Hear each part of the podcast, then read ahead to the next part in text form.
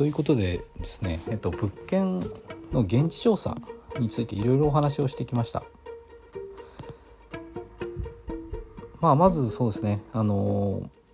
業者さんが出してきたシミュレーションがあると思います。でそれが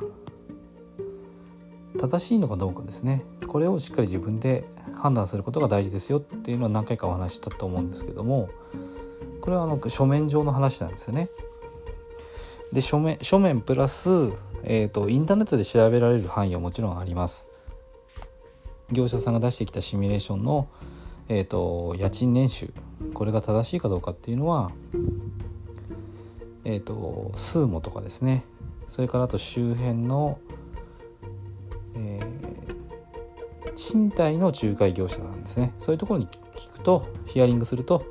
大体分かります。でこれが妥当でなければ妥当な賃料に置き換えてもう一回シミュレーション自分でする必要があります。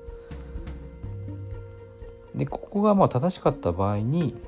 あの次現地調査ですねこれより詳細に中身を見る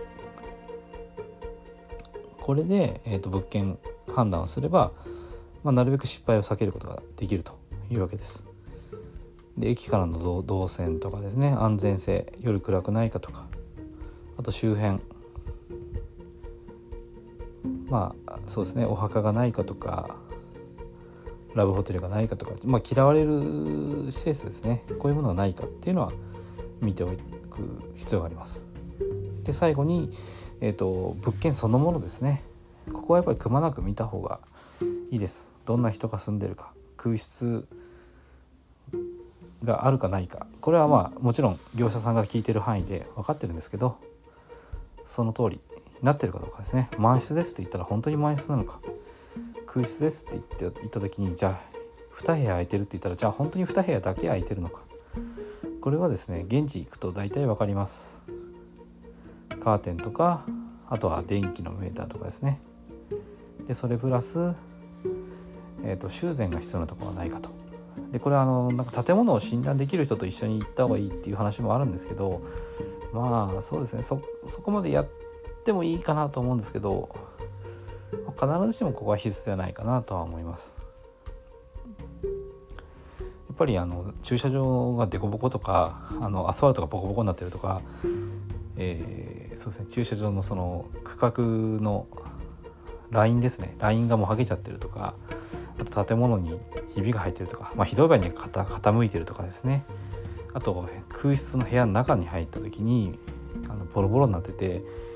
まあ修繕がものすごくお金がかかりそうとか。あとそうですね。えっ、ー、と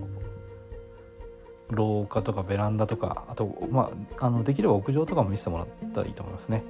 屋上もあれ15年ぐらいに1回はあの屋上の防水加工っていうのはやり直す必要があるので屋上ですね。あと外壁。外壁の塗装もやっぱり10年とか15年に1回は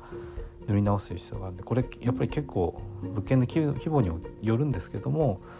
まあ、かなりの出費になります。でこれやってない場合には自分で買った後には自分でやんなきゃいけないのでもし今やってなやってなくてひどい状態であればそれ売り主さんに言ってもいいんですよ。あのこの分の費用はえ売買価格から減額してください。で嫌だったら別に買わなくてもいいしその自分の投資判断なんで。あこれはあのなんだろう修繕がちゃんとできてる範囲でできてる状態であればこの値段で買っても妥当な判断になるけれども修繕のお金がプラス例えば1,000万かかるんだったらあこれは割高な買い物だっていう判断して買わないっていうこともできるのでじゃあ割高であればその分下げてもらうっていう交渉するっていうのは当然ありなんで、えーと、売り主さんにその話をしてみると。で嫌で嫌ですよって言えばそのやめるっていう判断がまあ正当なわけですよね。ということで、えーと、買うかどうかの判断でやっぱり現地の調査っていうのは必ずした方がいいですね。でこれは業者さんがもしこの物件は足が速いんで急いでますっていうんであれば経験がなければ見に行かないんであればやめる。で経験があるのであればあの見に行かなくても買うっていうのはそれはベテランの方はありなんですけどそれはちゃんと経験を積んでからにしましょうと。いうことです。で、えーと、経験がないうちは必ず見に行ってそれも経験にすごくなりますから。で見に行った上で買う。買わないと。いう判断もちゃんと判断ポイントをですね見た上で、えー、決めていくっていうことが経験値を積むことになるのでこの物件を逃したらもうこんないい物件ないですよなんてことは絶対ないのでちゃんと見た上で自分に合ってるかその自分が利益を出せるのか出せないのかこれをしっかり自分の責任で判断するためにも是非現地は見に行っていただきたいと思います。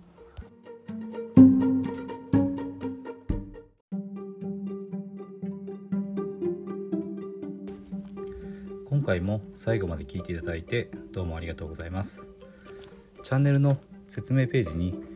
私がどんな人間なのかを知ってもらえる1分半ほどで読める簡易プロフィールのリンクを貼っています公式 LINE のリンクも貼ってありますこちらでは相談も受け付けていますので是非登録してください。サラリーマンが最速で経済的自由を得るには FX と不動産投資を組み合わせるのが最適と考えて投資を行っています。簡単に説明すると FX で少額の資金から複利の力で増やしていきある程度の資金ができたらその資金を使って不動産を良い条件で購入していくという作戦です。